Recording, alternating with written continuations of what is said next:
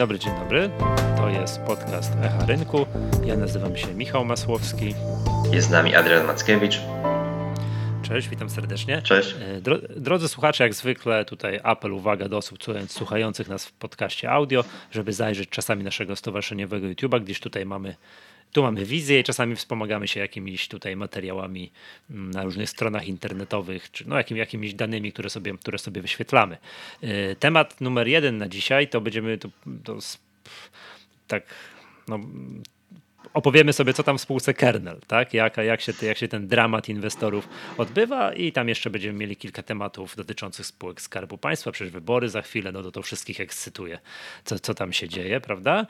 E, no i to tak, i to, i, i, to chyba tyle, tak? To będą takie tematy numer jeden. Wyjątkowo nie porozmawiamy, chyba Adrian chcesz powiedzieć o tym, co sądzisz o obniżce stóp procentowych o 0,75 punktu procentowego. O, to zacznijmy od tego, to już wszystkich elektryzuje. No, co tu dużo mówić, no decyzja mocno zastanawiająca, a też widziałem, że dzisiaj już był wywiad jednego z członków, czy też członkiń e, Rady, Rady Polityki, Polityki. Pieniężnej, pieniężnej, że no, są dalej chyba mocno, mocna polaryzacja nastrojów w Radzie Polityki Pieniężnej, ponieważ no, tam e, przedstawiciel stwierdzał, że no, nie ma za bardzo przesłanek za tym, aby mówić, że inflacja w Polsce jest pod kontrolą. No więc e, mocna polaryzacja, mocne zaskoczenie obniżką aż o 75 punktów bazowych. No nie wiem, nie wiem, czy przy, mimo wszystko przy inflacji 10% to, to jest dobry ruch. Raczej ekonomiści są zgodni, no, że, że nie jest to dobry ruch. E, tak, dynamiczna obniżka. Tak, to jest ogromne zaskoczenie tego wszystkiego, co tutaj, e, co, co, co tu się dzieje. No ja Czy też to... tak powiem, tak szeroko otworzyłem oczy. Widziałem różne fajnie na Twitterze robili, różne osoby robiły jakieś takie sądy. Ile będzie, jaka będzie zmiana stóp procentowych? No i tak chyba Rafał Hirsch zrobił, gdzie bez zmian minus 0,25 punkta procentowego i minus 0,50 punkta procentowego. Opcji minus 0,75 nie było, bo jak on to ładnie napisał, tak. Mm, wydała mu się zbyt humorystyczna. Tak, zbyt dużym żartem. Znaczy to właśnie jest też ciekawe, no bo faktycznie jakby rok temu żyliśmy w otoczeniu, gdzie ta mhm. inflacja rosła, rosła, rosła i zaskakiwała negatywnie, była wyższa od konsensusu. Teraz faktycznie żyjemy w otoczeniu, gdzie inflacja spada i wręcz, y, no może ostatnio trochę mniej, ale przynajmniej w pierwszej połowie roku raczej pozytywnie zaskakiwała, była niższa od oczekiwań, więc wszyscy w jakiś hura optymizm wpadli no może bez przesady z określeniem furę optymizm, ale, ale w pewien optymizm. Natomiast no faktycznie cały czas mamy 10% e, i tak naprawdę pewne czynniki, które wpływały na to, że ta inflacja, tempo wzrostu inflacji spada, no trochę zaczynają się odwracać, tak? No ostatnia, no obniżka stóp procentowych jako stopy procentowe, walka z inflacją, no to, to jakby jest proinflacyjne, tak, tak mocna obniżka stóp, no to oczywiście wpłynęło na osłabienie złotego dość, dość mocne. Więc to jakby jest mhm. druga kwestia, która, strasznie poszło. która może spowodować raczej wzrost inflacji, a nie spadek. No ceny e, jakby surowców trochę tam odbiły, gaz, no ostatnio też sporo o, o ropie się mówi, że czy obserwuję tą ropę, której notowania mocno też, też rosną, więc tu ceny paliw, tak, e, czyli takie czynniki inflacyjne. I tu akurat też Tomasz Wyłuda mm, na, na Twitterze też takiego fajnego mm, puścił w obieg, no, gdzie wylistował, co może wpływać negatywnie na inflację od przyszłego roku i całkiem sporo tych czynników tam, tam przedstawił. A czy no, negatywnie, że będzie rosła, czy będzie spadała? Nie, no, bo... że, że jest dużo takich czynników, które mogą spowodować, że inflacja będzie relatywnie wysoka i gdzieś ten znaczy trend znaczy może... Okay. Tak, mm, że, że jakby może pozostawać na, na wysokich poziomach. No pamiętajmy, że cały czas mamy wiele takich działań e, rządowych, zamrożenia cen, jeśli chodzi o ceny energii. Podobno jest już ustawa, żeby w przyszłym roku też je zamrozić. No jak uwolnimy ceny energii, na pewno jakiś tam zauważalny wpływ na inflację będą miały. Cały czas jest VAT na żywność 0%, więc no pamiętajmy, że cały czas jest też sporo takich działań, no, mrożących y, to jakby inflację na, na jakichś tam pewnych poziomach, a mamy 10%. W końcu no, chyba wrócimy do, do VAT-u na żywność, no, wrócimy do jakichś rynkowych cen energii, zobaczymy jak one będą się kształtować. Na razie patrząc na różne, różnego rodzaju szczególnie obserwacji na polskim rynku, ile ten polski węgiel kosztuje względem jakichś cen, cen, cen światowych, no to, to są takie, takie czynniki, które jeśli nie będą regulowane rządowo, no to mogą też nam jakoś tam w istotny sposób podbić tę inflację, więc do normalności to, to jeszcze daleko. Mm -hmm. No tak, zostawmy to, tutaj ja też tak mam podobne zdanie, że to troszkę decyzja polityczna, a nie, a nie merytoryczna. A, propos tych tutaj różnic zdania, zdań w ramach Rady Polityki Pieniężnej, no to wczoraj była konferencja prezesa Glapińskiego, który strasznie tam narzekał, że, że kiedyś to było dobrze, bo była Rada Polityki Pieniężnej, nawet jeżeli wewnątrz się kłóciła, bo są różne tam no, osoby, które mają różne zdanie i dobrze, że mają różne zdanie, no bo to jest wymiana poglądów, no to nikt na zewnątrz z tym nie wychodził i nie narzekał i tak dalej, a teraz w ogóle strasznie się popsuło i ktoś wychodzi i mówi, że oni się kłócą i tak dalej, prawda? No wiesz to... co, mhm. pojawiły się artykuły, że Adam Glapiński jest strasznie cięty na tych e, członków Rady Pieniężnej, którzy są, którzy mają inne zdanie niż on, no i podobno ma takiego w cudzysłowie chłopca do bicia, jednego właśnie z członków, który, któremu regularnie się, się obrywa no, za, za wszystko.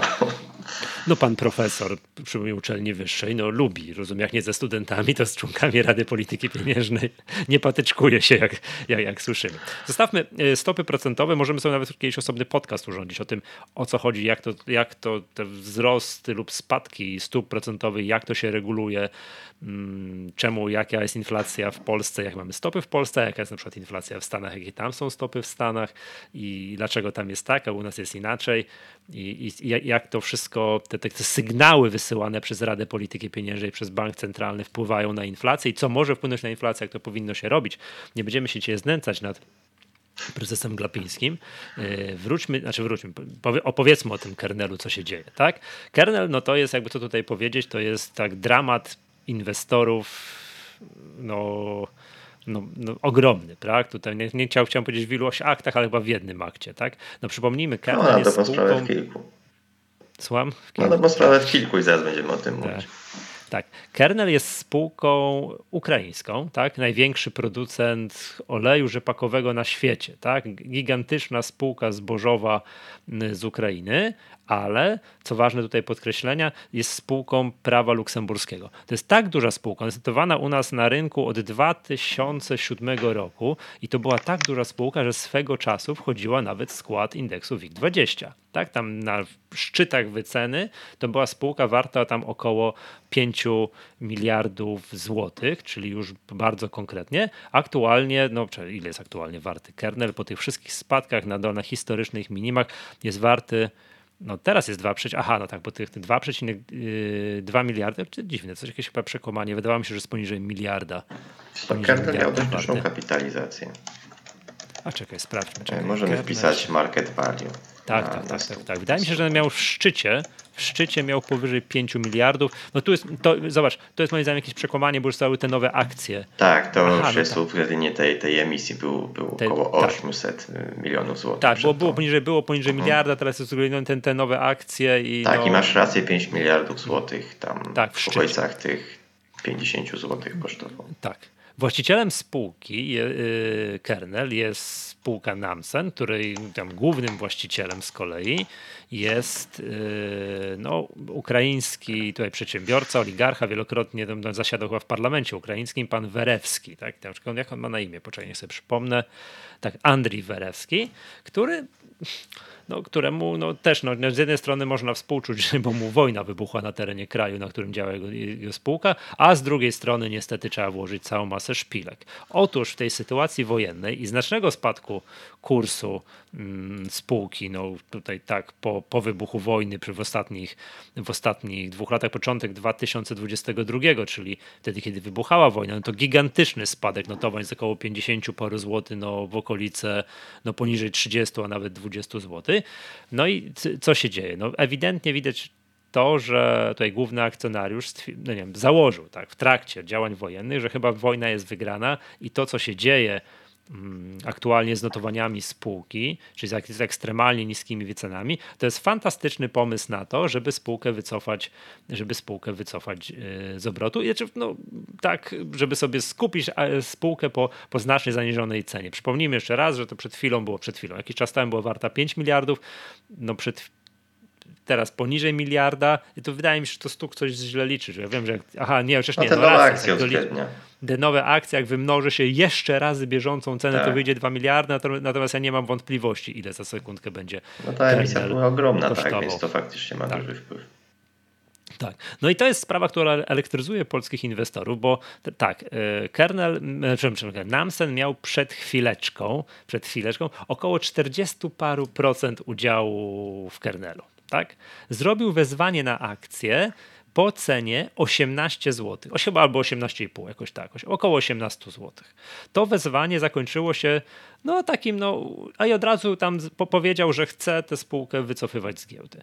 Mm, to wezwanie zakończyło się, no nie wiem, tak, umiarkowanym sukcesem dla Namsena, bo wzrosły wtedy udziały Namsena do około 70 paru procent, tak? No dobrze wiemy i cały czas jakby podtrzymywał główny akcjonariusz to, że chce spółkę wycofać z giełdy. Yy, tak, to taka, taka była historia, tak, taka jest historia do jeszcze powiedziałem do wakacji, do połowy wakacji. Tak? Tam fundusze się strasznie buntowały przeciwko tej cenie, tam przeciwko też wycofaniu spółki z obrotu. No i dobrze wiemy, że zgodnie z polskim prawem, żeby wycofać spółkę z obrotu, jest potrzebne walne, na którym będzie reprezentowane przynajmniej 90, tak 90% kapitału i te 90% kapitału, znaczy nie, 90% kapitału musi powiedzieć, że zagłosować za wycofaniem spółki z giełdy. To jest sporo. Przypomnijmy, mieli 70 Teraz nawet chyba 95 mi się wydaje. Nie, 95 to jest do wyciskania potrzebne. Tak? Do wycofania spółki A, okay. z giełdy to jest 90, 90%. A, tak, masz rację. Tak. tak, tak. 90%. E, no, mieli 70 parę, a było potrzebne 90 ponad. No to za mało, prawda? Ale uwaga, jeszcze raz przypomnijmy, spółka jest spółką prawa nie polskiego, tylko luksemburskiego. To też w ogóle fajne, bo nas giełdzie w Warszawie jest notowany kilka spółek mm, z Ukrainy, które tworzą chyba nawet indeks osobny, tak? czyli WIG Ukraina, tak? Jest tak, taki jest. indeks. Jest, jest WIG Ukraina. Ono strasznie się zachował oczywiście na początku 2022 roku i to, tam są takie spółki jak kernel, no i tu Agroto na starta, Coal, Energy, tam jeszcze parę innych, tak? KSG Agro i tak dalej, tak? E, z czego oczywiście największą jest kernel, tak? To, to nie ulega wątpliwości. Kernel, tam druga co do wielkości to jest Astarta i tak dalej. Żadna z tych spółek nie jest spółką prawa ukraińskiego która nie ma tam siedzibę w Kijowie, w Lwowie czy gdzieś tam, tak? To są albo spółki prawa luksemburskiego, albo, albo na Cyprze zarejestrowane. Tak? To, to nie wiem, z czego to wynika. No, no nie wiem, no tak jest. Tak? To też jest, nie wiem, no może wygodniej im tak, yy, tak jest. No i wracając teraz, jeszcze raz, ten Namsen miał 70 parę procent, do wycofania spółki z giełdy jest potrzebne 90%, ale jeszcze raz, uwaga, spółka spółką prawa luksemburskiego. Tam jest troszeczkę, są inne przepisy i uwaga, tam zebrała się Rada Dyrektorów, tak? Rad, ciało, nie wiem. Tak, jakaś rada dyrektorów. Tak, nieobecny, nie ma takiego czegoś w polskim prawie. W sumie w polskim prawie tak. jest zarząd, nad zarządem jest yy, rada nadzorcza, a nad radą nadzorczą jest walne zgromadzenie, prawda? Tak, tak, w Polsce tak to działa. Tam jest rada dyrektorów, zebrała się i przegłosowała wycofanie spółki z giełdy. To tak można zrobić, tak? W ogóle w tych, no, w krajach, nazwijmy to anglosaskich, ta rada dyrektorów, to jest takie połączenie, mhm. nazwijmy to rady nadzorczej, w którym zasiada prezes zarządu, oni mają tam jakąś władzę nad spółką. Dla przykładu mm, takim głośna sprawa, jak na przykład Twitter został wycofany z giełdy przez jak Elon Musk kupił, to też nie żadne walne się nie zebrało. Tam Rada Dyrektorów to przegłosowała. Tam szczegóły trzeba byłoby jakoś popatrzeć, jak to prawo reguluje. W Stanach jest to, w Stanach jest to, jest to możliwe. Do dziś się zastanawiam, co zwykły John Smith, który miał tam, nie wiem, 10 akcji Twittera kupionych na, na giełdzie nowojorskiej, jak on został zaspokojony. Ale dobra. Wracając do tego, do, do, do, do Kernela i Luksemburga. Tam Rada Dyrektorów y, postanowiło o tym, że przegłosowali sobie, wycofujemy Kernela z giełdy i to trafiło, poczekaj już sobie tutaj pod, yy, chciałbym to odesłać, do, mamy taki bardzo długi, przekrojowy wpis Michała Żuławińskiego u nas na stronie, który no, po kolei tą chronologię działań, yy, chronologię działań yy, pokazuje. Tak? Uwaga, ta, ta, ta decyzja została podjęta 14 kwietnia. To jest ważne, to nie jest jakiś żaden odpowiednik, yy, żaden odpowiednik polskiego walnego, walnego zgromadzenia. I teraz tak, yy, ten wniosek trafił do Komisji Nadzoru Finansowego, już do, pol, do, do, polskiego, do polskiego, do polskiego KNF-u i od tamtej pory w tym KNF-ie jest. My wiemy tylko tyle, że KNF zadawał Kernelowi dodatkowe pytania, tak, że wiem, że to postępowanie się toczy. Niestety nie znamy do dzisiaj żadnych skutków tego postępowania, tak. E, no cóż tutaj można powiedzieć, tak? No, to, że też to, no, generalnie zbudziło to oczywiście ogromny sprzeciw wśród inwestorów. Tutaj mam jakieś polskie fundusze, które były zaangażowane w kernelu, oczywiście plus inwestorzy indywidualni, no, zgłosili, no zaraz, halo, halo to, to wszyscy dobrze wiemy, jaki jest skutek posiadania akcji, taki ekonomiczny skutek posiadania akcji spółki, która nie jest w obrocie publicznym, tylko nagle zostaje gdzieś wycofana. No to wiadomo, że to, to jest dużo mniej warte. Nikt nie chce posiadać takich akcji, więc walka, rozpoczęła się walka o to, żeby jednak e, ten e, kernel w obrocie został. No i widziałem tak, sporo analiz prawnych, których mówiące o tym, że no raczej w polskim prawie powinno być tak, że jeżeli spółka jest nawet spółką prawa zagranicznego, ale jest wycofana z giełdy, to tam jakiś odpowiednik walnego zgromadzenia, jakieś tak, no, no, decyzja Rady Dyrektorów na pewno nie jest równoważna decyzji walnego zgromadzenia. Nie ulega to wątpliwości, tak? No i to, a cały czas to, cały czas to w KNF-ie jest, tak? I teraz tak, w międzyczasie mm, do, y, my, Stowarzyszenie Inwestorów Indywidualnych, złożyliśmy wniosek do KNF-u po to, żeby nas dopuścili do tego postępowania. To jest taki formalny zabieg, takie, takie postępowanie przewidziane kodeksem postępowania administracyjnego bodajże, tak, yy, który mówi o tym, że jak bylibyśmy dopuszczeni do tego postępowania, no to wtedy moglibyśmy tam argumentować, że właśnie prawa inwestorów są naruszane, no generalnie być takim trochę na równi członkiem tego postępowania z kernelem, tak? To do tego jeszcze, do tego postęp jeszcze, jeszcze wrócę.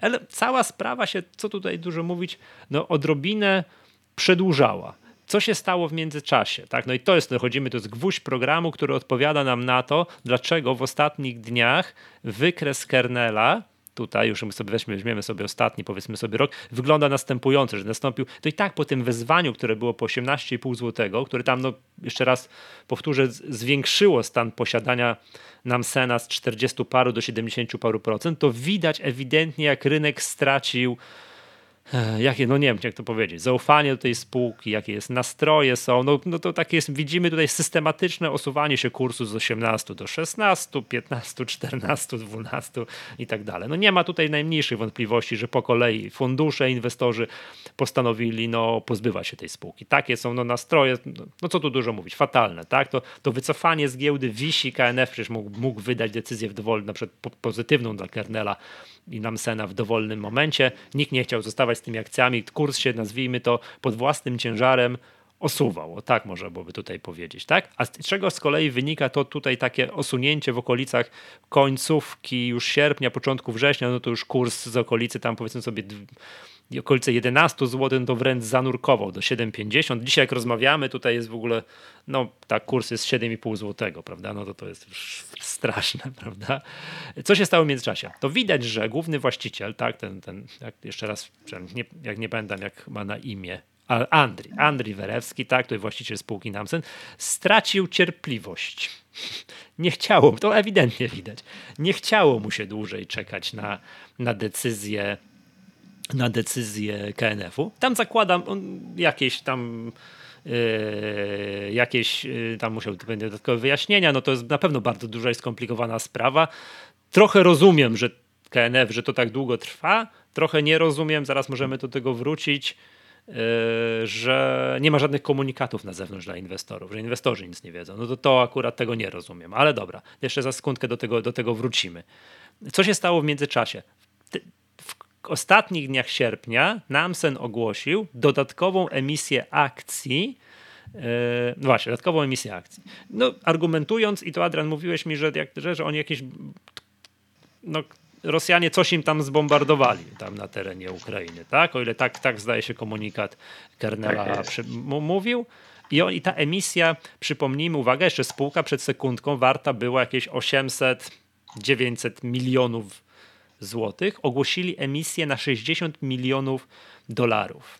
Tak, na 60 milionów dolarów, emitując jednocześnie 215 tysięcy, 215 czy 216 milionów akcji, tak? I teraz Namsen miał przed tą emisją, przed emisją około nie pamiętam, w ogóle cała spółka miała, tak? Cała spółka miała około 80 milionów akcji, tak? Warto, warto około 800 milionów złotych, 80 milionów akcji. I uwaga, zostaje ogłoszona emisja na 200 kilkanaście milionów akcji o łącznej wartości 60 milionów dolarów. Jak po ładnym podzieleniu kalkulatorem wyszło, że to wartość akcji to jest tam 20 parę centów, co w przeliczeniu na złotówki wychodziło to około złoty 20 za jedną akcję.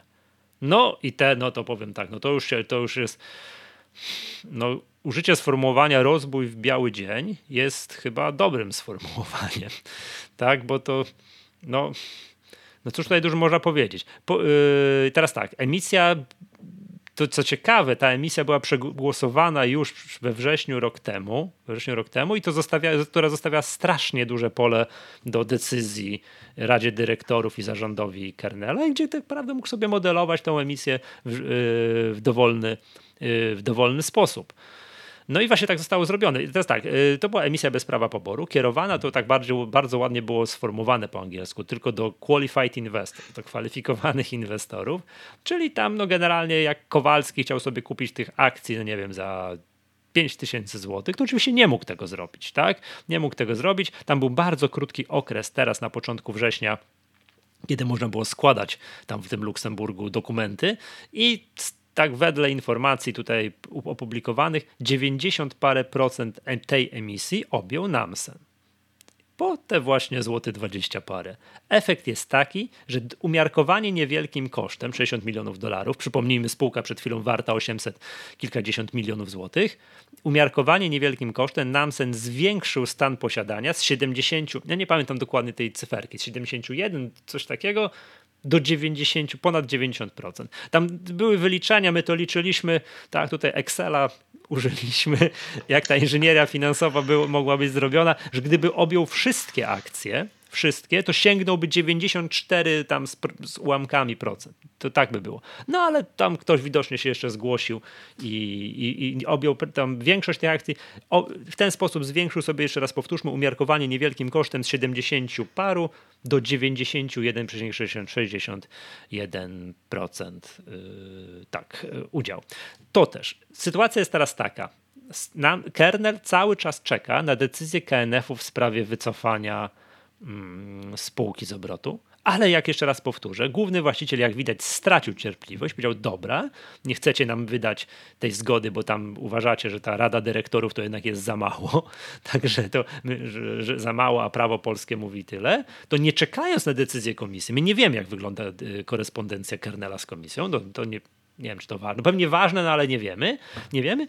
I tak zwiększył sobie stan posiadania powyżej 10%, więc zakładam, że zwołanie walnego w kernelu jest za 3-2-1 za sekundkę, gdzie przegłosują sobie wymaganym Y, tro, tak jakby spółka była spółką prawa polskiego, że 9 dziesiątych y, udziałów przy obecności, to, to bodajże tak, że to jest 90% głosów przy obecności 50% kapitału. Zdaje się, że tak mówią te przepisy o wycofaniu, wycofaniu z obrotu.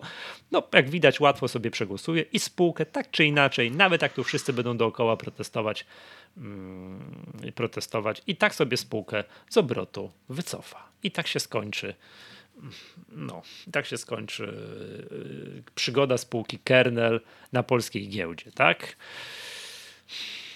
Pytanie, czy się da coś z tym zrobić? No, raczej nie, tak, to jakby już nie, nie raz widzieliśmy. Znaczy to jest jakby zgodnie z polskim prawem, tak, oczywiście w bardzo nieładny sposób zrobione, natomiast no to też nie jest jakby pierwsza emisja tego typu, żeby przekroczyć e, konieczny próg mm, przez większościowego akcjonariusza do no, przeforsowania swoich racji e, siłą kapitału, no i jakby pozycją. Właściwie no, siłą kapitału nawet niekoniecznie, tak jak mówiłeś, to ta, ta emisja po jakichś tam śmiesznych cenach jest, no ale no jednak trochę tego kapitału też trzeba było zaangażować, no bardziej siłą swojej pozycji. E, no więc e, przypadek Kernela jest myślę o tyle ciekawy, że tam już wcześniej były takie różnego rodzaju działania, gdzie inwestorzy faktycznie mogli stracić wiarę w, w spółkę, no i w to właściwie w motywy głównego akcjonariusza, no bo tam wcześniej było jakieś przeniesienie takich jakościowych aktywów poza grupę kernel, jakby spółka też zaczęła inwestować w bitcoina na nadwyżki finansowe, więc to, to było jakieś... O, nie znałem tego wątku. No tak, tak. tak? I, to, I to nie małe pieniądze w tym bitcoinie były tam wrzucone, zainwestowane. No więc y, no, nie były to raczej działania sprzyjające akcjonariuszom. E, pewnie z tym bitcoinem to zależy kogo zapytać, bo pewnie są fani fani jakby teorii, że, że spółki mogą sobie w coś tam inwestować. Jeszcze mówiliśmy to na podcaście, jak swego czasu niektóre spółki gamingowe nadwyżki inwestowały w IPO Huge'a, Huge Games, no i to tam krytykowaliśmy. Albo e, niektóre spółki farmaceutyczne spekulowały na akcjach CD tak, Projektu tak i Mercatora bodajże, tak? E, nie, nie spekulowały. Są długoterminowe, ma akcjonariatem tam. Znaczy, no wiadomo, no tam są bardzo długoterminowe. Dokładnie. No więc, więc, więc, e, no ale to też jest o tyle ciekawe, tak trochę wracając do tej historii, że niektórzy pisali w szeroko powiedzmy rozumianych mediach społecznościowych, E, no, że jak to, no, spółka ma nadwyżki pieniędzy, no niech inwestuje w Huge'a. To akurat była, przypomnijmy, że przed IPO Huge była dobra koniunktura na rynku deweloperów gier. No i tak trochę się mówi, że IPO Huge'a to, to był ten krzyżyk, zmiana, zmiana trendu, e, pogorszenie nastrojów, wyników spółek, no i jakby koniec hossy. E, I jakby mhm. tam większa, dłuższa korekta. No więc no co do zasady Myślę, że nasze stanowisko, na pewno moje jest, jest dość jasne, że spółka powinna zająć, zająć się robieniem cokolwiek robi. Jeśli to jest producent gier, niech sobie robi gry. Jeśli, jeśli to jest producent krzeseł, niech robi krzesła, ale nie, niech, nie, nie, niech nie inwestuje swoich nadwyżek, tylko jeśli nie ma co zrobić z pieniędzmi, to niech wypłaci to dywidendę. dywidendę. niech wypłaci, dokładnie. Dobrze, no. wracając tutaj do kernela, jeszcze chciałbym tam parę wątków poruszyć, tak, które tutaj są. Przypomnijmy, pomijając na razie ten fakt, że sobie tak tutaj, no niezwykle tutaj powiedziałbym tutaj nieelegancką metodą, czy przepraszam, no, mało to sformułowane, no, zbójecką metodą ten, prawda, Namsen podwyż, podwyższył y, ten kapitał z 74 do 91%, to jest, to jest jeszcze wrócę do tego wątku, że cały czas ten wniosek spółki, który została podjęta decyzja na podstawie Rady Dyrektorów, ta Rada Dyrektorów o wycofaniu, on wisi, leży, jest, jest w komisji. Komisja do dzisiaj nie wydała komunikatu.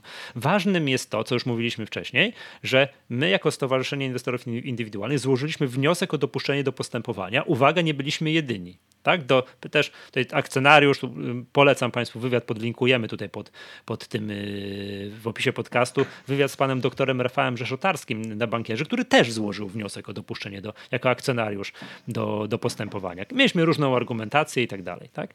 Um, uwaga, bardzo ważne, to jest news wczoraj, zarówno pan doktor Rzeszotarski, jak i my dostaliśmy informację odmowną, yy, czyli nie zostaliśmy dopuszczeni do tego postępowania. Jesteśmy na, to od razu i powiem, też napisaliśmy to na forum stowarzyszenia um, E, poświęcony wątek poświęcony Kernelowi. E, analizujemy tę odpowiedź, bo mamy no, 7 dni na odwołanie się, tak? Na odwołanie się na, od tej decyzji, że jednak tam by, my byśmy bardzo chcieli być obecni przy tym procesie, no ale na chwilę obecną nie jesteśmy, tak? Tylko tyle bym powiedział, że, że no, patrzymy, to, no, jak się Państwo domyślacie, to jest taki bardzo długi, skomplikowany prawniczy tekst, ta, ta, ta, ta odmowa tego dopuszczenia. No, jak tylko będziemy mieli jakieś wnioski, no to oczywiście, to oczywiście wszystkich poinformujemy. E, no i teraz tak.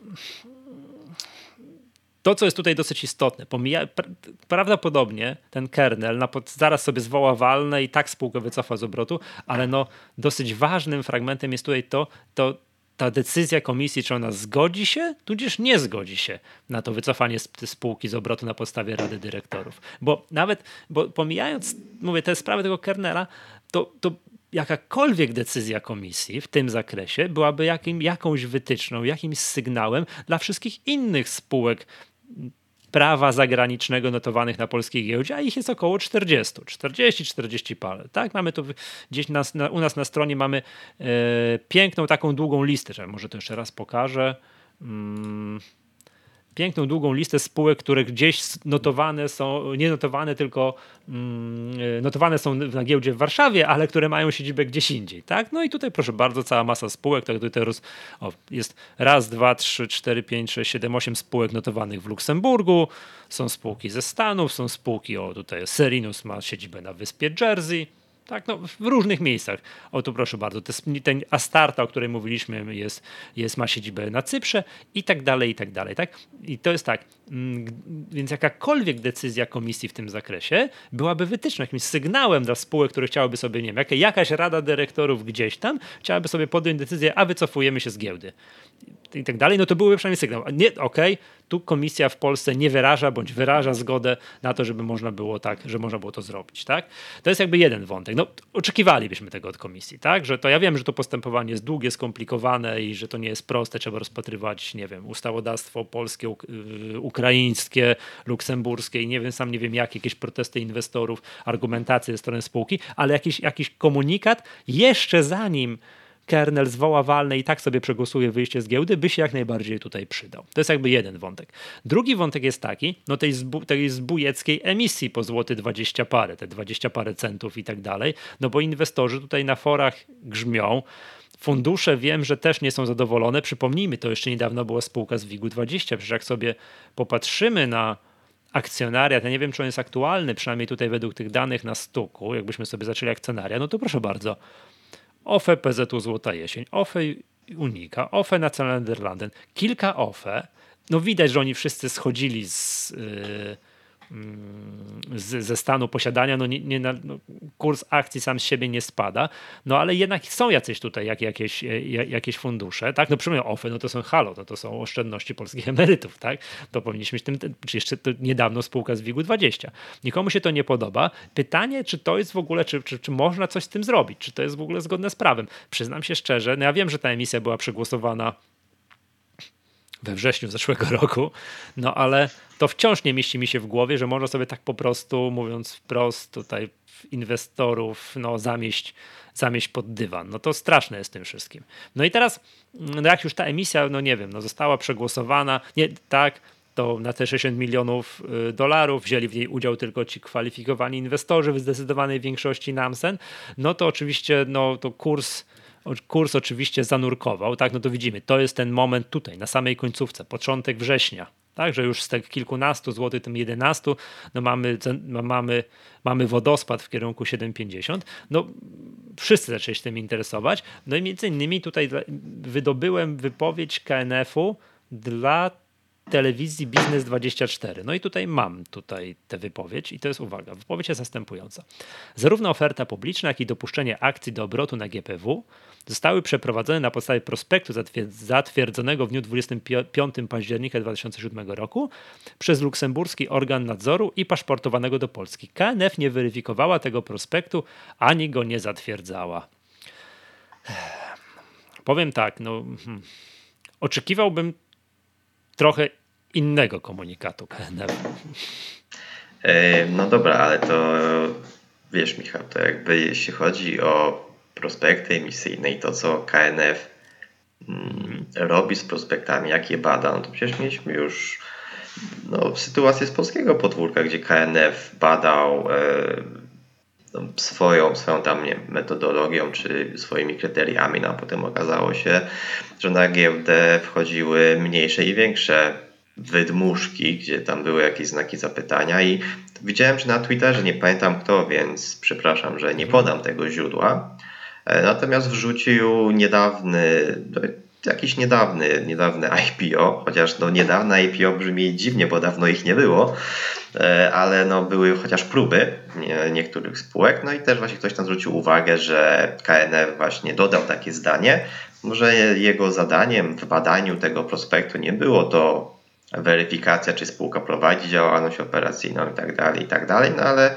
ale powiedzmy, że pewne kwestie, które po prostu w takim e, dokumencie muszą, muszą się znaleźć, ale no badanie przez KNF e, prospektu emisyjnego no, nie równa się z tym, że robi due diligence i, i wchodzi tak, tam do, do spółki tam i, i, i, tak dalej. W prospekcie jest no napisane, że ta fabryka stoi, to nie, mm -hmm. oni nie jadą sprawdzać, czy tak. ta fabryka stoi. Tak? No to jest, no to nie, to jest w miarę oczywiste. Natomiast ja tutaj no nie ukrywam, że oczekiwałbym raczej od KNF-u no, jakichś działań, informacji, co polscy inwestorzy mogą zrobić, no bo to jest taka wypowiedź, no ja tutaj troszeczkę tak, no, no patrzę na to, troszeczkę taka odpowiedź, to nie my prawda? Powiem tak, to lata płyną, a tutaj jakby tutaj komunikacja się nie zmienia, bo ja pamiętam to 100 lat temu, nie pamiętam w którym to było roku, ale tak z 10 to najmniej, jak nie więcej. Tak jeszcze przewodniczącym KNF-u był pan przewodniczący Jakubiak i wówczas, pamiętam, z polskiej giełdy zniknęła taka spółka, która się nazywała Nowa KBM. To był jakiś bank, bodajże słoweński. No on generalnie miał problemy finansowe i tam było tak, że tuż przed bankructwem tego banku Słoweńcy zmienili sobie prawo i mówiąc tak brutalnie, anulowali akcje, e, anulowali akcje spółki i, i tam chyba bank, ten Narodowy Bank Słowenii przejął, zdaje się, wszystkie, wszystkie udziały, a polscy inwestorzy tak e, no z niczym zostali, tak? W takim dużym zaskoczeniu. No i też było tak, zaraz hello, czy KNF może coś zrobić, tak dalej. Ja wiem, że prawdopodobnie nic nie może zrobić.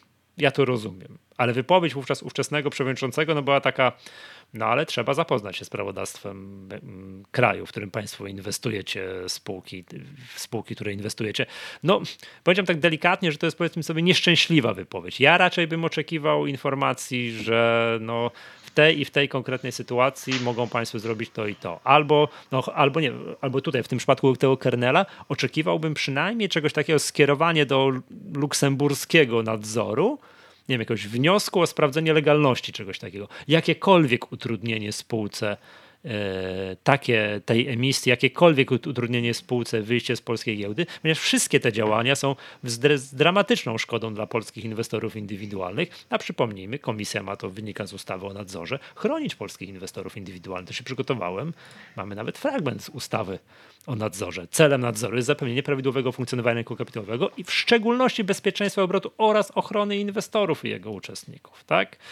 Więc komunikat no jeszcze raz powtórzę, ja wiem, że on jest prawdziwy, że to tutaj wszystko jest napisane dokładnie tak, jak, no, jak, jak, jak było. Natomiast no, jest to, powiedziałbym delikatnie rzecz ujmując, nieszczęśliwy, nie? że jakby tu oczekiwania inwestorów są trochę inne. No ja wiem, że my teraz musimy się, jeżeli chcemy cokolwiek zrobić w tej sprawie, pytanie, czy się da zgromadzić się razem, rozpatrywać jakieś, jakieś no, drogi prawne, natomiast no no trochę tak, no przede wszystkim przydałaby się zanim, te, te, przydałaby się już ta decyzja o tym, de, zgody lub wydania zgody lub nie na ten delisting. No tak, to prawda, tylko to pewnie też właśnie zahacza o prawodawstwo różnych, różnych krajów, e, no i to pewnie jest też gdzieś regulowane w ogóle poza, poza Polską, tak, tak mi się wydaje, może nie jestem ekspertem, pewnie jakieś tam prawo mhm. unijne wchodzi, no bo to jakby na razie mówimy o krajach z Unii Europejskiej, Potem jeszcze dołożymy jakieś e, rozwiązania, co spółki ze Stanów na przykład mogą w Polsce, a co nie mogą, więc to jest na pewno bardzo, bardzo trudne. było kiedyś notowana taka spółka w mhm. Polsce CEDEC, ten producent wódek i to była spółka zarejestrowana w Stanach, w stanie Delaware, gdzie też prawo tamtego stanu -hmm. przewidywało anulowanie akcji. No i tak też tak. się stało. Mhm. Tak, się właśnie, tak też się stało. Patrzę, mamy w Polsce dwie spółki amerykańskie, tak? czyli ten Huge, o którym mówiłeś i Silver, tak? Silver. Nie wiem, co, co, nie wiem, co to robi, przyznam szczerze, co to za spółka jest. A jeszcze spoza Unii Europejskiej, a nie, przepraszam, jeszcze na, na New Connectie jest Milestone Medical. Też jest taka spółka. A spoza Unii Europejskiej rzuca mi się w oczy... Yy, Greenex Metals Limited i to jest spółka z Australii, a która akurat ostatnio świetnie sobie radzi. Tak, tutaj, tutaj tych spółek, tych spółek jest cała masa. Tak? Warto się z tą listą zapoznać, choć, choć, choć, choćby Przepraszam, że się śmieję, jak tak, powiedziałeś, tak. że Greenix sobie dobrze radzi, bo to jest dawne prior mining i oni po prostu się sądzą z Polską o gigantyczne kwoty i, i wydaje ale, ale się, kurs że mają... mi się podoba. Ja, wie, no ja tak, nie wiem, no, co oni robią. Ja nie wiem, sobie, co oni robią. Kursowo ale, sobie ale, radzi dobrze, ale tam jest... chyba operacyjnie nic się nie dzieje. To, to, jest, to, jest, to w ogóle jest kwestia z Bogdanką, no nie?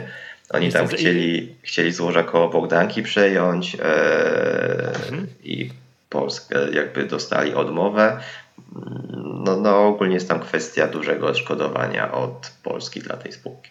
A, to może w oczekiwaniu na to odszkodowanie ten kurs się tak, zachowuje tak. tutaj, nie? Tak, dobra, zostawmy tę spółkę, bo to wróćmy do kernela. No i to tyle, nie? To taki jest, powiedział, update sytuacji na dzień dzisiejszy. Badamy różne tutaj kroki prawne. Jak tylko będziemy mieli jakieś info dotyczące tego niedopuszczenia nas do postępowania tego administracyjnego w KNF-ie, no to no to też zapewne jakiś komunika, komunikat opublikujemy, trzeba być czujnym i tak dalej. No i co, co tu dużo mówić? No, no nie jest to najszczęśliwsza historia. Mm, no, no szkoda, tak? Tak, no ja mam nadzieję, że z tego będzie bardzo dobry przykład edukacyjny. I, I, mam nadzieję, że w jakiś sposób inwestorzy w końcu wyciągną wnioski, ale tak jak podawałeś tutaj liczne przykłady, no to jakby też nie jest, nie jest pierwszy raz, więc teoretycznie te, te wnioski mogły być już wyciągnięte, ale no, historia się powtarza, no i to jest niestety ten trochę negatywny przykład na to, że historia się, się powtarza na giełdzie. Mm, natomiast. To zakładam, to nie pierwszy, nie ostatni no, i nie ostatni jest taki no przykład. Tak, Więc no, nie, ja też mam nadzieję, że KNF tutaj wystosuje jakiś komunikat, nie, może wyjaśniający, czy z tym da się coś zrobić, czy nie da się zrobić, dlaczego nie da się zrobić, jak to wygląda też od takiej strony formalno-prawnej, mm, kiedy, kiedy jakby wchodzą prawa, e, prawodawstwo różnych krajów, jak, jaki to ma wpływ na, na polską giełdę, czy da się tu wprowadzić jakieś zastrzeżenia, że no okej, okay, jesteście spółką publiczną, no to jednak jakieś tam mhm. wyjątki Was obowiązują, że w, w pewnych sytuacjach na przykład to nasze polskie prawo jest nadrzędne, e, więc, więc to czy się da, dlaczego się nie da, fajnie jakby KNF coś takiego dokładnie tak, tylko że takie rzeczy trzeba załatwiać na etapie tego, na etapie jak spółka debiutuje, wchodzi na tak, polską tak. giełdę, bo oni wtedy najczęściej chcą pozyskiwać jakiś kapitał, zależy im na tym, żeby być notowanym i wtedy jest jakaś pole do rozmowy. Dzisiaj rozmowa z, ze spółką Namsen jest niemożliwa. Oni po prostu chcą się wycofać. No, znaczy, ale się postawili... to już za późno też. Tak, no nie? To nie, to w ogóle nie ma o czym gadać. Tak, To no, trzeba ale... takie rzeczy załatwiać na etapie, jak spółka wchodzi na rynek i chce. No to wtedy jakieś zapisy statutowe, które mówią na przykład o tym, że jak będziecie chcieli wychodzić, to to ma być, to, to ta procedura ma być zgodna z prawem polskim. Mhm a nie tak, zgodne z prawem luksemburskim czy jakieś tam inne.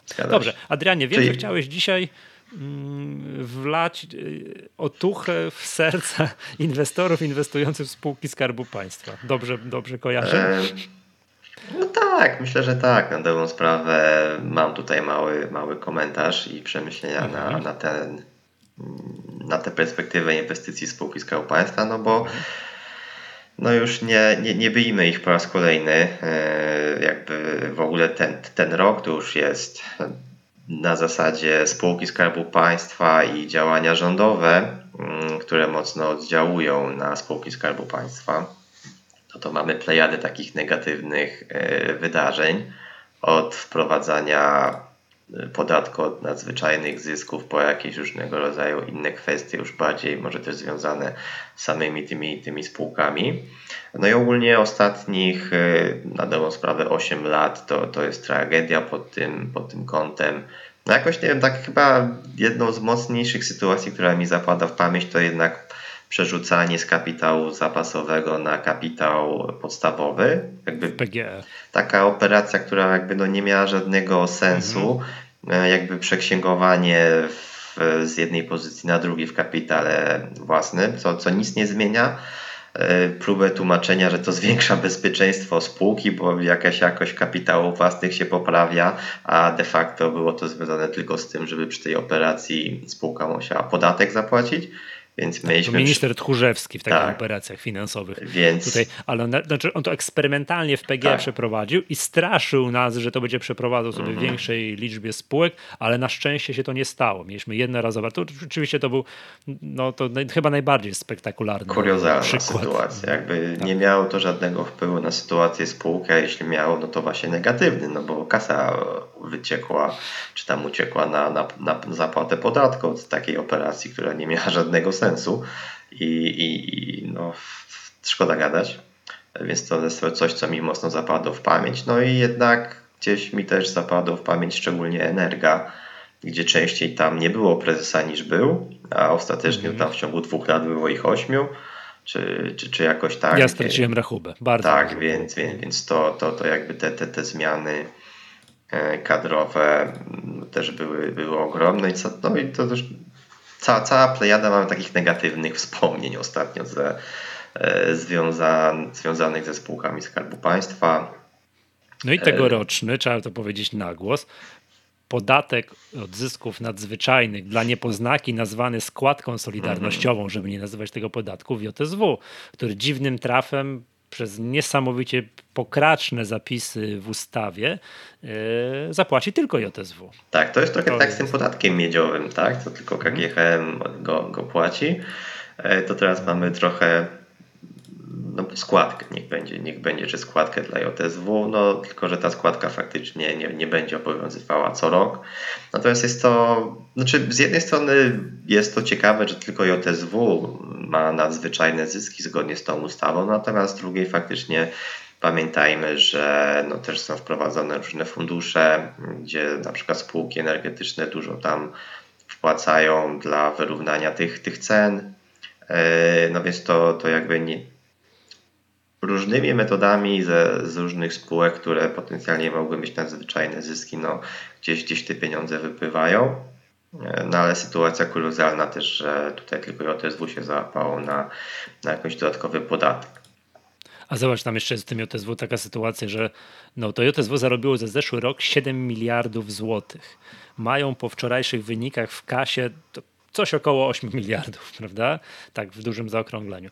Tam tak, Skarb Państwa wypłaci sobie, nazwijmy to, ekstra dywidendę w postaci tej składki solidarnościowej 1,6 miliarda. Pracownicy spółki, tam są bardzo silne związki zawodowe, tam ostatnio dowiedziałem się, że uzwiązkowienie w JSW to jest 120% tych tak. związków, to jest cała masa, to tam, czyli przeciętnie jeden pracownik JSW należy do więcej niż jednego związku zawodowego. Wywalczyli sobie ogromne premie, to się tam ładnie nazywa świadczenia pracownicze, więc i to widać już w wynikach JSW za ostatnie półrocza, a to jeszcze nie jest koniec, bo przed wyborami to jeszcze oni tam domagają się większej, większej gotówki, więc tam każdy będzie zadowolony. Każdy oprócz inwestorów, oprócz inwestorów indywidualnych, no oczywiście też innych inwestorów, którzy są tam, jak, jak, jakieś fundusze są w JSW, a z kolei tych funduszy, jak popatrzymy sobie na akcjonariat JSW, nie jest za dużo, bo to jest spółka węglowa i oni wypadli siłą rzeczy z zainteresowania różnego rodzaju zachodnich funduszy, którzy wdrażają sobie jakieś tam, wiesz, polityki ESG, które mówią o tym, że no od węgla trzeba odchodzić i tak dalej, i tak dalej. No JSW wiadomo, no największy chyba w Europie, czy jeden z największych ten producent węgla koksowego, prawda? Tak. No więc jakby to wypada z zainteresowania funduszy zagranicznych. Te polskie fundusze też nie mają tu dużo jak widać, tak? To są tam te polskie jakieś OFE, TFI, to jest tam po zero coś. Największym funduszem takim no, widocznym jest OFE Nationale Nederlanden i to jest raptem 2,67%. No i teraz tak, skutek w przypadku tego JSW, no i tej polityki jest taki, że spółka ma w kasie 8 miliardów z hakiem, a warta jest 4 miliardy. Dobrze kojarzę? Jakoś tam 4 miliardy z małym hakiem, prawda? No, dość dynamicznie tak, też te notowania tak, ostatnio 4,34, prawda? No wiesz, C do no, Z 0,8. Eee, a jakby... by, było mniej, bo to po wczorajszych wynikach czy przedwczorajszych jest, jest ten C do Z wzrósł do, do 0,8. Wiesz co, jakby Wiemy to od dawna, że patrzenie na historyczne wskaźniki potrafi być mylne. No i podam chyba idealny przykład, który jest w pamięci wielu inwestorów, także tych nowych, którzy weszli gdzieś tam w pandemii, czyli Mercator, tak? Mercator na szczycie, no sytuacja była podobna, C do Z, gdzieś tam, nie wiem, 1-2, w pewnym momencie gotówka tyle co kapitalizacja, no i no I, i, I wiemy, jak się to skończyło. No, sytuacja była bardzo krótkoterminowa i tak szybko, jak ta wielka hossa na rękawiczkach była, mówię tutaj jakby rynkowo, tak? Mhm. Jakby te ceny tam mocno wzrosły, to tak samo szybko spadły. No i dzisiaj mhm. Mercator już na stratach jedzie, tak? Mhm. A jakby. A wróćmy do JSW, bo wiesz, to, to też trzeba powiedzieć. Nie, ale to jest właśnie bardzo skupy... dobry przykład też z Mercatorem, bo, Aha, tak. no bo też jakby polityka dystrybucji zysków, no tak, my chcemy płacić dywidendę, chcemy być spółkę dywidendowa, potem prezes chciał e, skupę akcji robić, gdzieś tam wypłacać sobie tę kasę na własne prywatne inwestycje, jakieś nieruchomościowe, więc, więc to jest trochę też bardzo podobne do JSW, bo jakbyśmy przenieśli te, te sytuacje na JSW, no to to jest jakby ta sama sytuacja. Ok, spółka ma gigantyczne zyski, ma bardzo, bardzo dużo pieniędzy, no ale, ale nie dla inwestorów mniejszościowych. Mhm. Tak, ale, ale też trzeba powiedzieć, że to jakby no, krytykując wypłatę tej, tej, tej, tej składki solidarnościowej i tak dalej, że Skarb Państwa sobie chce wypłacić ekstra dywidendę, że takie pieniądze, ok, jakiś podział wśród akcjonariuszy powinien być, ale ona to jest spółka wybitnie cykliczna. No teraz trafili na super ceny węgla i tak dalej, ale tutaj widzimy, że JSW średnio co 6-7 lat ma problemy, kiedy szoruje pod niej i ona powinna kumulować trochę pieniędzy, trochę, to ładnie to ująłem, powinna kumulować gotówkę pod przyszłe mm, inwestycje, żeby, no nie wiem, no ten trend dekarbonizacji jest tam widoczny, tak? No PGE, przypomnijmy, ta strategia, co to tydzień była aktualna, tak? w ostatnim tygodniu też kolejny hit możemy wspomnieć, to mieli, że do 2030 roku odejście od węgla, do 2040 już całkowita zero, zeroemisyjność, więc te trendy są, więc JSW jako jednak no, spółka kopiąca węgiel pod ziemią, prawda? Yy, no, powinna mieć jakiś długoterminowy program, no, jakieś zawracania w kierunku, no nie wiem, tak, jak, no, Wiesz co, Michał? No, powiedzmy sobie inwestycji, prawda? Inwestycji. No więc ona po prostu potrzebuje tych pieniędzy na, na przyszłość, tak? Czy no, z JSW na pewno kwestia jest taka, że jest to węgiel koksowy, czyli do jakby tak, produkcji tak, stali to, wykorzystywany. tak, no to, to oczywiście, to trudno sobie wyobrazić, że przestaniemy stal produkować jako, jako ludzkość. No to, to, jest, to jest w miarę oczywiste. Ale czy Adrian, tak. bo miałeś wlać y, otuchę w serca inwestorów, a my tutaj narzekamy od, od 10 minut znaczy, na spółki Skarbu Państwa. Wiesz co, jeśli chodzi o JSW, to nie wleję tej otuchy bo akurat w tym konkretnym przypadku no, nie wydaje mi się, znaczy ja to powtarzam od dawna, to jest super spekulacyjna spółka, robi duże przeloty. Myślę, że tutaj pod kątem właśnie sytuacji na rynku surowców no tak. będzie jeszcze w przyszłości rozgrywana. E, gdzieś tam od skrajnie negatywnych nastrojów, o, że JSW może za chwilę zbankrutuje, to, to znowu przejdziemy do jakiejś fajnej hossy, mhm. bo, bo coś tam te za, zmieni się na rynku i znowu węgiel koksowy będzie zwyżkował. Tak jak powiedziałeś, cykliczna spółka, więc, więc, więc tak, pewnie trzeba i na JSW patrzeć. Natomiast jakby no zaczynając od tej całej krytyki spółek Skarbu Państwa, co to, to jest trochę taka, chciałem nawiązać do heurystyki reprezentatywności, czyli że najprościej jest nam sobie przypomnieć niedawne wydarzenia. Natomiast ja przypominam, i to akurat to mi dość dobrze zapadło w pamięć, bo zaczynałem wtedy praktyki w stowarzyszeniu. Jak przechodziłem do stowarzyszenia, to wszyscy mi mówili, nawet nie mówię, że w SI, ale, ale jakby ogólnie na rynku było postrzeganie, nie, spółka Skarbu Państwa stabilna, nie zbankrutuje, pewna dywidenda będzie wypłacać i, I to był plus, że Skarb Państwa był w akcjonariacie. Tak, tam bardzo e... często się zdarzało, że zarząd proponował jakąś dywidendę, przyjeżdżał Skarb Państwa na walne i okazywało się, że dywidenda mm. jest wyższa. No. no y, strategia inwestowania dywidendowego w spółki Skarbu Państwa była wówczas bardzo powszechna i inwestorzy bardzo długo bazowali na, taki, na, taki, na takim scenariuszu, bo on się sprawdzał rok po roku, prawda? Więc no powiem tak, do, po, do tak dobrych czasów chyba nie wrócimy, bo jakby rynek bardzo mocno się zmienia. Widzimy chociażby transformację w spółkach energetycznych, więc tam raczej kasy nie będzie jeszcze długo na, na dywidendę. Sam Tauron mówi, że no, to jest perspektywa 2030 roku, tak? E, że gdzieś tam wtedy szacuje, że, że może, może będzie mógł wrócić do tej dywidendy. Natomiast e, z takiego skrajnie negatywnego sentymentu, który się budował w ostatnich latach. No on jest trochę lepszy.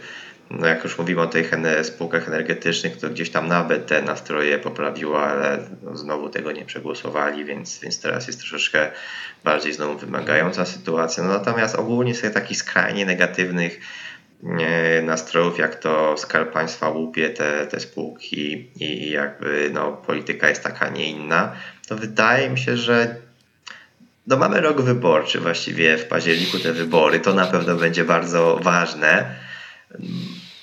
No, wydaje mi się, że to nastawienie do spółek Skarbu Państwa może jednak się troszeczkę zmieniać.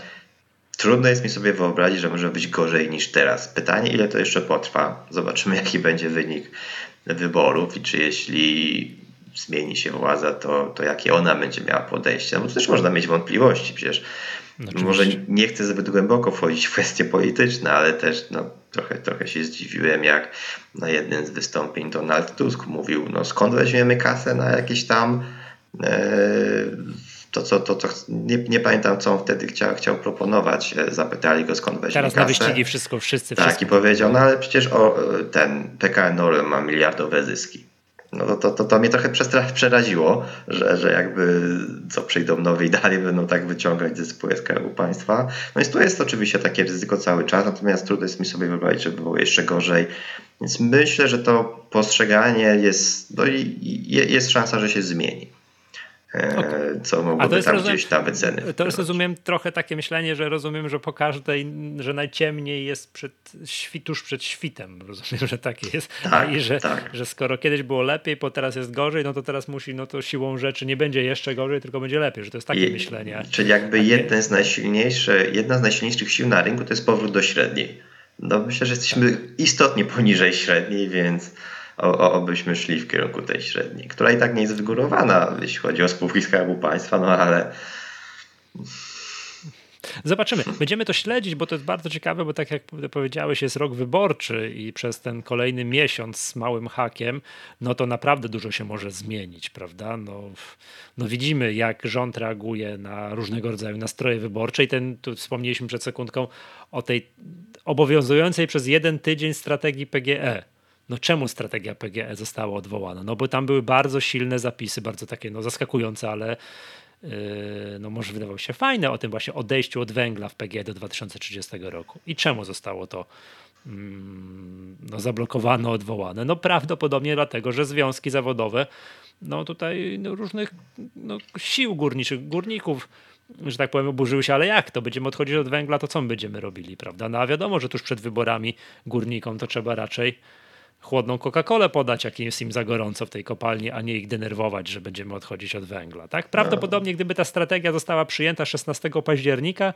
nikt specjalnie by się nie przejął i, i nie reagował, prawda? Więc takich kwiatków, jeszcze takich wydarzeń, takich obietnic i no, z udziałem spółek Skarbu Państwa to oczywiście będzie wpływać na notowania, to my inwestorzy indywidualnie powinniśmy śledzić. Teraz też nie pamiętam, kto to na Twitterze napisał, że najchętniej by się odciął od tego szumu polityczno-politycznego przed wyborami wyborami, bo przecież nie da rady tego czytać, ale będąc inwestorem na polskiej giełdzie, spekulantem, aktywnym inwestorem, powinniśmy to śledzić, tak? Bo się różne rzeczy, bo się różne rzeczy mogą dziać i to nie tylko negatywne, mogą się dziać pozytywne, prawda?